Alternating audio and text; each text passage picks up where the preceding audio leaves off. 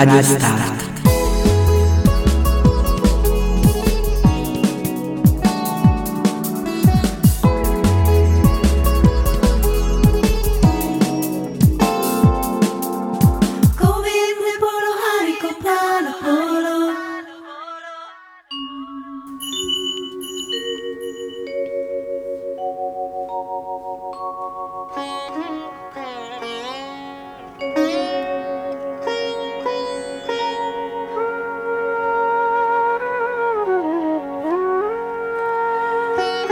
Sono nata ai piedi dell'Himalaya, dove crescono le foreste e vive il grande cervo Sambar.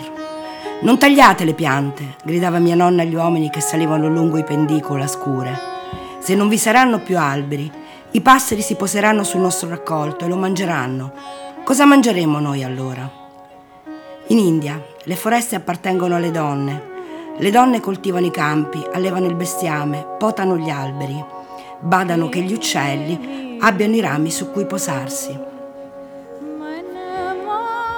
In una nicchia della casa, di fronte alla statua di Vishnu, inghirlandata di fiori freschi, mia nonna materna custodiva la tulsi, la piantina di basilico sacro. Rappresenta il cosmo, mi diceva. Ad ogni cambio della luna, in punta di piedi all'alba, piano per non far rumore, con la sari viola drappeggiata e il bindi rosso disegnato sulla fronte, mi svegliava perché anch'io potessi compiere il rito insieme a lei. Allora io scendevo dal letto con lo sguardo assonnato e il passo incerto e raccoglievo un piccolo annaffiatoio di alluminio opaco. Venera e disseta la Tulsi Vandana e rinnoverai il legame tra la casa e l'universo, sussurrava la nonna piena di allegrezza. Quando tornai in India, dopo essermi specializzata in fisica all'Università del Western Ontario in Canada, mi disperai vedendo come quell'antico legame con la natura fosse andato perduto. Avevo lasciato una valle ricca di alberi e di sorgenti d'acqua e avevo ritrovato un luogo di polvere, miseria e inquinamento. Ma a dieci anni, appena potevo, mi arrampicavo sugli alberi. Mia nonna, quando mi vedeva abbracciare il grande banyan dalle radici aeree che cresceva davanti alla casa, mi chiedeva se la dea Durga mi avesse finalmente lasciato toccare il cielo con un dito. Durga ha dieci braccia, mi ripeteva con voce delicata. Se vuole, ti spinge ancora più su. Non avevo paura di arrivare fino al cielo e neppure mia nonna ne aveva. Sapevamo tutte e due che ero in buone mani. Le dieci mani di una dea, nata dalle fiamme, sprigionate dalle bocche di Brahma, Vishnu e Shiva. Gli alberi sono dee, sorrideva mia nonna. Gli alberi sono donne, aggiungeva. La natura è donna e unendosi all'uomo crea il mondo, sospirava dopo una lunga pausa.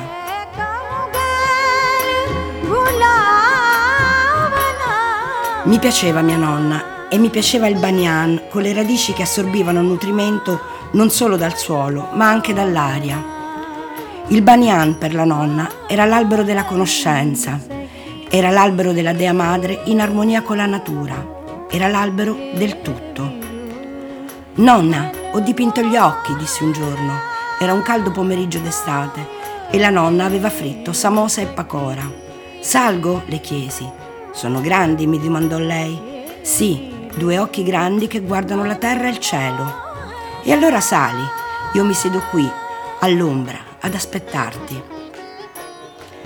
La nonna si sedette all'ombra del banyan e io salì, arrampicandomi lungo i rami obliqui, e continuai a salire piano lungo il tronco, accarezza- accarezzando le foglie ampie che mi scorrevano tra le dita.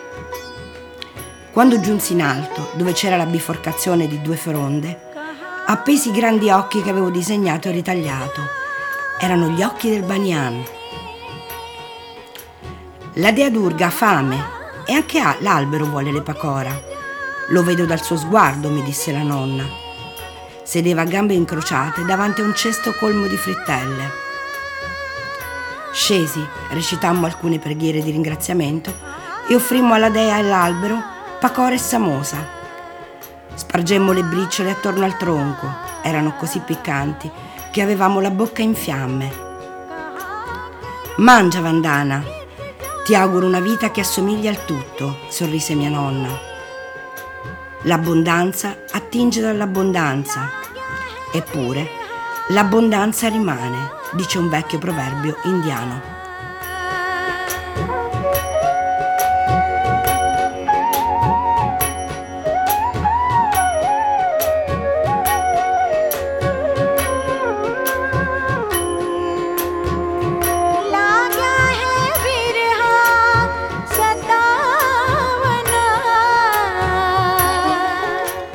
Bentornati con il consueto appuntamento della domenica mattina dalle frequenze di Radio Start. Io sono Alessandra e questa è Aria di Masala.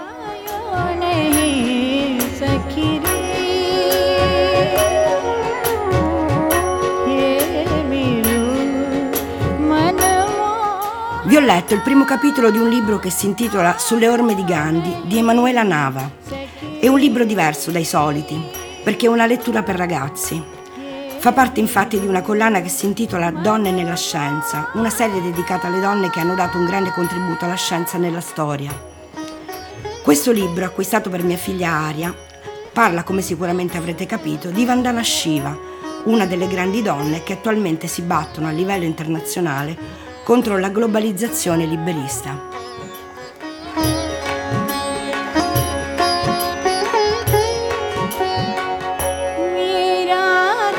Vandana Shiva, fisica quantistica, economista militante e ambientalista, è considerata la teorica più nota dell'ecologia sociale. È conosciuta grazie al successo di Monoculture della mente del 1995, un best- un bestseller in tutto il mondo, e in Italia grazie al documentario del 2009 di Ermanno Olmi, Terra Madre, che mostra la raccolta del riso nei pressi della fattoria Navdania, nella valle del Don, dove sono custoditi i semi delle varietà locali di riso, tramandati di generazione in generazione.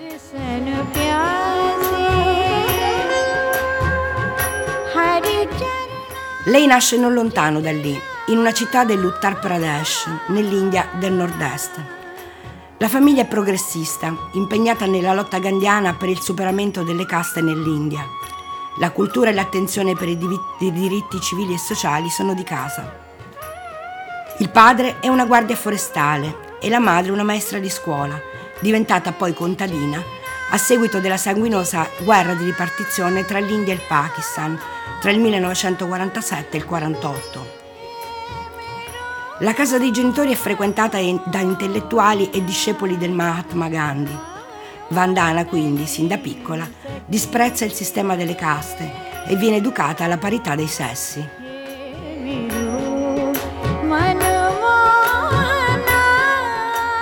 L'infanzia di Vandana non è solo cultura, ma anche contatto diretto con la terra. Trascorre la sua infanzia tra le foreste del Rajasthan e la fattoria gestita dalla madre, subendo fin da piccolissima il fascino e la maestosità della natura. Sempre grazie alla famiglia, Vandana può frequentare la scuola e il collegio cattolico di Dehradun e dopo il diploma in fisica dal 1970 l'università in Canada, dove consegue la laurea in filosofia della scienza e poi quella del Western Ontario nel 79 per il dottorato sulle implicazioni filosofiche della meccanica quantistica, dal titolo Variabili nascoste e località nella teoria quantistica. A quel punto Vandana decide di tornare in patria e va a lavorare a Bangalore come ricercatrice in politiche agricole ed ambientali all'Indian Institute of Science e all'Indian Institute of Management.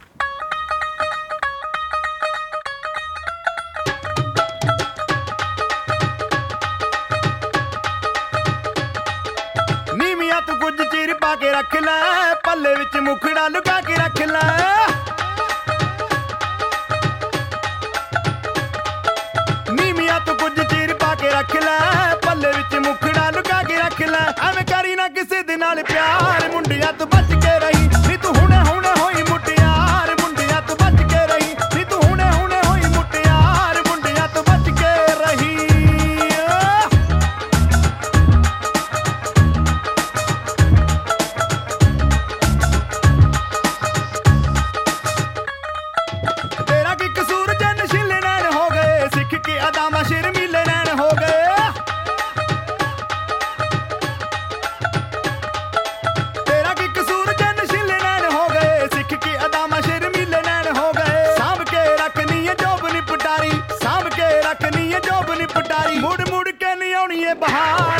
the button.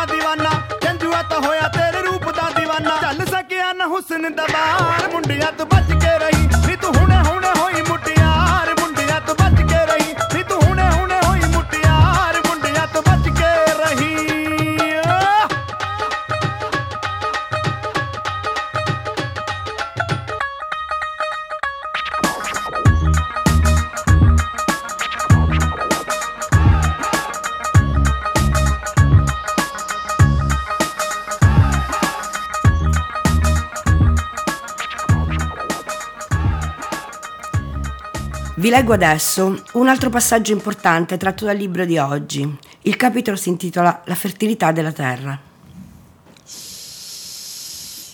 Punjabi ਐਮਸੀ ਸਿੰਧ ਸ਼ਿੰਦਾ ਮਿਰਜ਼ਾ ਕਦੇ ਨਾ ਰਾਂਝਾ ਕੰਨ ਪੜਵਾਉਂਦਾ ਤੇ ਹੀਰ ਖਵਾਉਂਦੀ ਚੂਰੀ ਨਾ ਮਿਰਜੇ ਨੇ ਫਿਰ ਮਰਨਾ ਕੀ ਸੀ ਜੇ ਹੁੰਦੀ ਮਜਬੂਰੀ ਨਾ ਕੌਣ ਕਰੇਂਦਾ ਯਾਦ ਸੱਸੀ ਨੂੰ Punjab significa terra dei cinque fiumi. ਇਸ਼ਕ ਨੇ ਯਾਰੋ Il Punjab una volta era una delle terre più ricche dell'India. Prima della rivoluzione verde vi crescevano almeno 300 tipi di riso.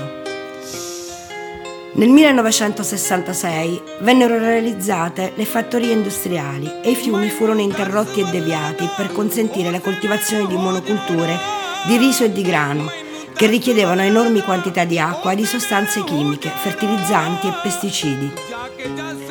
L'idea, la certezza scientifica, era che più sostanze chimiche avrebbero prodotto più cibo e più cibo avrebbe prodotto più prosperità e quindi più ricchezza. Con queste motivazioni, nel 1970 la Rivoluzione Verde ottenne il premio Nobel per la pace. Ma le tecnologie della Rivoluzione Verde non portarono la pace. Le sostanze chimiche costavano care e appena finirono gli aiuti economici, i contadini dovettero iniziare a pagare con i loro soli guadagni fertilizzanti e pesticidi, che nel frattempo avevano moltiplicato il loro prezzo. Iniziarono i primi scontri sulla spartizione delle acque dei fiumi. Quando nel 1984 nel Punjab scoppiò il terrorismo, provocando oltre 15.000 morti, il governo indiano disse che si trattava di un caso di separatismo sikh. Ma la religione sikh, che fonde assieme gli aspetti migliori dell'induismo e dell'Islam, e il cui principio etico ispiratore è quello di dare riparo a chiunque, non è violenta. Non si trattava di una guerra di religione, ma di una guerra per l'acqua. Le tecnologie avevano impoverito la natura e la società, distruggendo la terra, erodendo la biodiversità, inaridendo il suolo, inquinando i fiumi e lasciando i contadini indebitati e in rovina. Gli effetti che ha avuto la rivoluzione verde sul piano sociale e ambientale possono servire molto bene per comprendere le cause del terrorismo attuale e per cercare soluzioni contro la violenza. In India il 70% della popolazione vive di un'economia legata alla natura, ma l'industrializzazione forzata e il libero commercio sostenuti dalle multinazionali alimentari che controllano il 50% della produzione di grano e cereali nel mondo, spingono al fallimento i piccoli agricoltori, incapaci di sostenere i costi e la concorrenza. Nel 2004 in tutta l'India, per colpa dell'agricoltura industriale, 16.000 contadini si sono tolti la vita, adesso la crisi è molto peggiorata e i giovani bevono pesticidi pur di morire. Vendono le loro terre, restano senza niente, si suicidano, lasciando la moglie e almeno due bambini. Ma i leader politici spesso si rifiutano di comprendere le vere cause di ciò che accade. Così più combattono il terrorismo, più lo fomentano con la politica che crea insicurezza economica L'unica soluzione durevole potrebbe essere quella di aumentare la libertà e la sicurezza delle persone, proteggendo i redditi, culture e diritti delle risorse. Abbiamo bisogno di una vera rivoluzione ecologica, dove i piccoli contadini siano in grado di mantenere la loro piccola fattoria. Il mio sogno è che se io, laureata in fisica ispirata da Einstein, ho potuto dedicarmi all'agricoltura, anche i giovani possano provare di nuovo lo stesso amore per la terra. In India adoriamo lo sterco di vacca con il nome di Lakshmi, la dea dell'abbondanza. Prima di concimare la terra, abbassiamo gli occhi e recitiamo una preghiera, la Puja Gobardhan. È dallo sterco di vacca che nasce la fertilità della terra.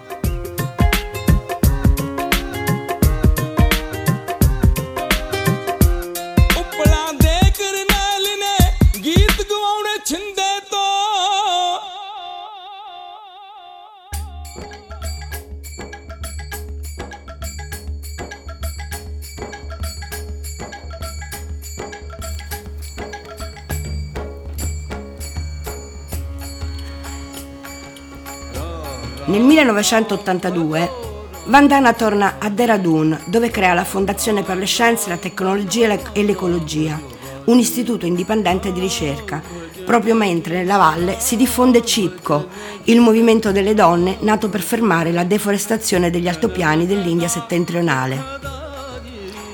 Per proteggere le foreste, le donne formavano un cerchio e abbracciavano gli alberi. Vandana Shiva divenne dunque un abbraccia alberi seguendo l'esempio di Amrita Devi, che tre secoli prima, nel 1730, abbracciò un albero per impedire ai soldati del Raja di Jaipur di tagliare la foresta che ospitava la comunità Bishnoi. Nell'Uttar Pradesh sono evidenti le conseguenze della rivoluzione verde, dei fertilizzanti e delle varietà selezionate di semi. La resa è aumentata insieme alle estensioni coltivate a monocultura, al degrado del suolo e delle acque, alle espropriazioni facili. Ne sono vittima prima di tutto le donne, senza diritti, men che meno di proprietà, le cui antiche pratiche sono meno produttive ma più rispettose degli ecosistemi, scrive Vandana in Stay and Alive del 1988.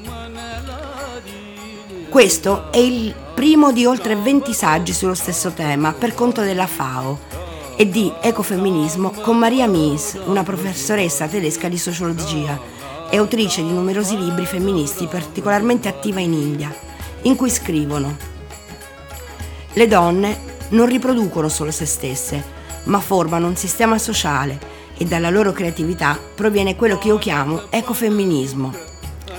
Le donne sono le depositarie di un sapere originario, derivato da secoli di familiarità con la terra, un sapere che la scienza moderna baconiana e maschilista ha condannato a morte.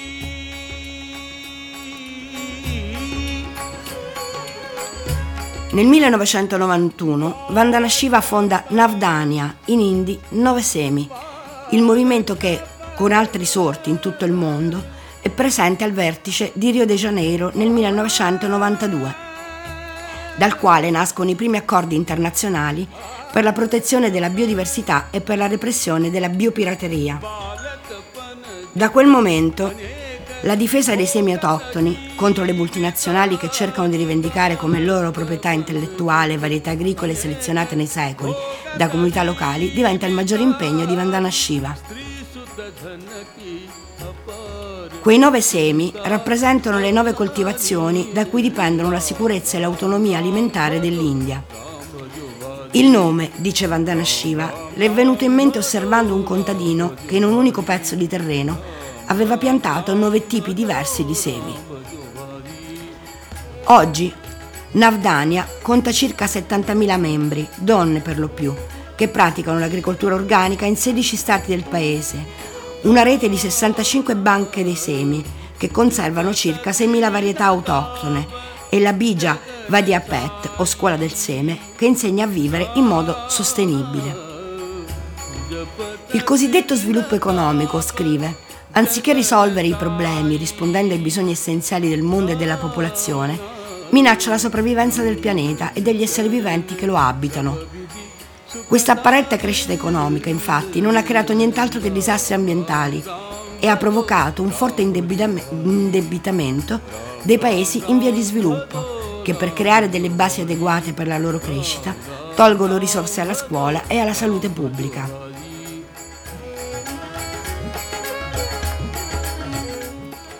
Le battaglie più notevoli vinte da Vandana sono state contro le multinazionali che avevano ottenuto i brevetti del NIM, del riso basmati e del frumento Apnal. Questi ultimi due sono anche prodotti di esportazione e paradossalmente se i brevetti non fossero stati revocati, gli agricoltori indiani avrebbero dovuto pagare delle royalties alle società americane Rice Tech e Monsanto su ogni partita venduta all'estero. Per questo suo enorme impegno a favore della popolazione indiana e per la sua lotta a favore dell'ambiente, Vandana Shiva nel 1993 è stata premiata con il Right Livelihood Award, detto anche il Nobel per la pace alternativo. Resta ancora da vincere la lotta più dura, quella contro gli OGM e in più in generale contro le monoculture e gli, e gli oligopoli. Oggi siamo testimoni di una concentrazione senza precedenti del controllo del sistema agroalimentare internazionale, in cui convergono essenzialmente tre aspetti. Il controllo dei semi, il controllo dell'industria chimica, il controllo delle innovazioni biotecnologiche attraverso il sistema dei brevetti. Il diritto al cibo, la libertà di disporre del cibo, è una libertà per la quale la gente dovrà lottare come ha lottato per il diritto al voto. Solo che non vivi o muori sulla base del diritto al voto, ma vivi o muori sulla base del rifiuto del diritto di, ris- di disporre di cibo. Vandana gira il mondo tenendo conferenze sugli impatti etici ed ecologici dell'ingegneria genetica in ambito agricolo. Al centro del suo lavoro c'è l'idea che i semi debbano essere liberi. Shiva ritiene che ingegnerizzando, brevettando e modificando i semi società multinazionali come la Monsanto stanno tentando di imporre il totalitarismo alimentare al mondo. I semi indigeni sono stati soppiantati da nuovi ibridi che non possono essere riprodotti e devono essere acquistati ogni anno a costi elevati, ha scritto. Gli ibridi sono anche molto vulnerabili agli attacchi degli insetti nocivi. La biodiversità è l'involucro della cultura non può esserci diversità culturale senza diversità biologica. È necessario difendere l'unicità di ciò che mangiamo e di quel che usiamo per nutrire i nostri figli. Così bisogna difendere quel che siamo dalla monocultura globale, ha scritto nel saggio Monoculture della mente.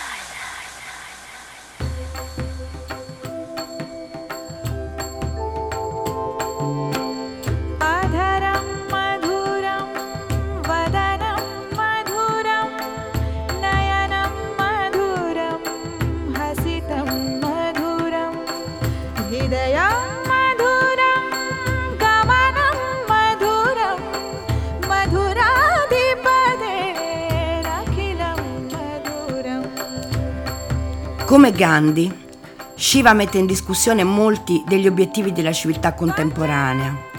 Critica in particolare l'impatto negativo della globalizzazione, che anche il Mahatma riteneva letale per la sopravvivenza delle piccole comunità locali.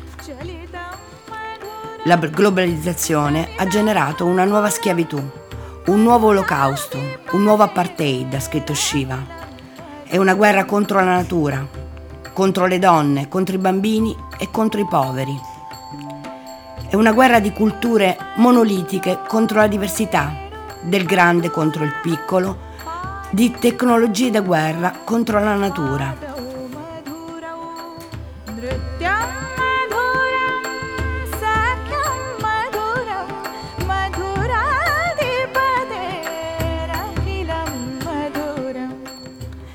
Negli anni l'influenza di Vandana Shiva è cresciuta sempre di più e la donna è diventata uno degli attivisti più importanti del mondo. La rock star del movimento anti-OGM, come l'ha definita il giornalista americano Bill Moyers. रूपं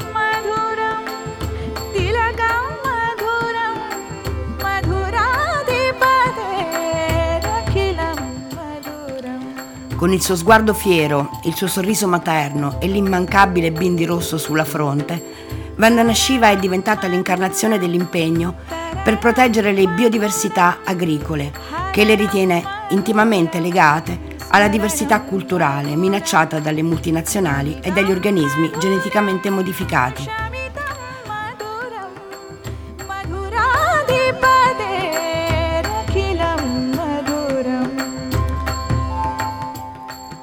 Coltivare e conservare la biodiversità non è un lusso ai nostri tempi, è un, imperiti- un imperativo di sopravvivenza, ha detto. Nel mondo c'è quanto basta per le ne- necessità dell'uomo, ma non per le sue avidità, ha detto il Mahatma Gandhi. Vivere con meno è il nostro risarcimento, è stata la risposta di Vandana Shiva. Ladies and gentlemen, your hands together. ਨਾ ਦੇ ਦਿਲ ਪਰਦੇਸੀ ਨੂੰ ਤੈਨੂੰ ਨਿਤ ਦਾ ਰੋਣਾ ਪੈ ਜਾਊਗਾ। ਨਾ ਦੇ ਦਿਲ ਪਰਦੇਸੀ ਨੂੰ ਤੈਨੂੰ ਨਿਤ ਦਾ ਰੋਣਾ ਪੈ ਜਾਊਗਾ। ਨਾਲ ਰੰਜੇਟੇ ਜੋਗੀ ਦੇ ਤੈਨੂੰ ਜੋਗਣ ਹੋਣਾ ਪੈ ਜਾਊਗਾ।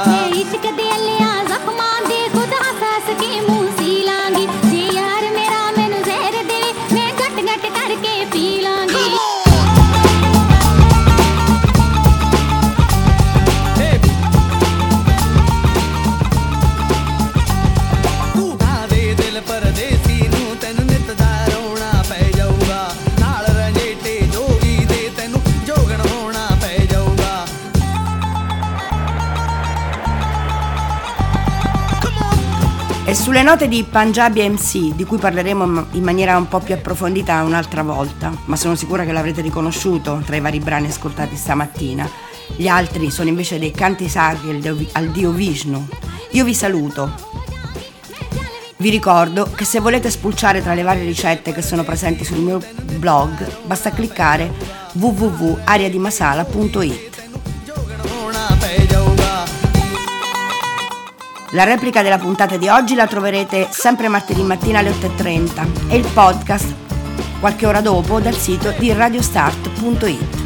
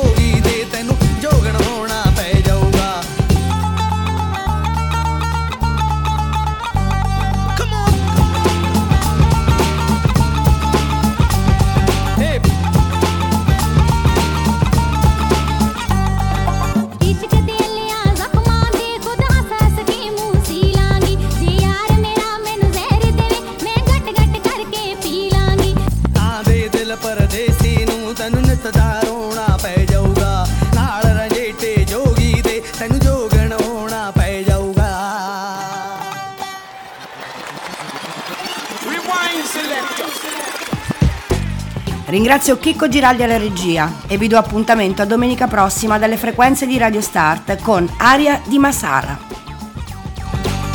E ricordate sempre, l'India non è una promessa, l'India è solo un richiamo. Namaste.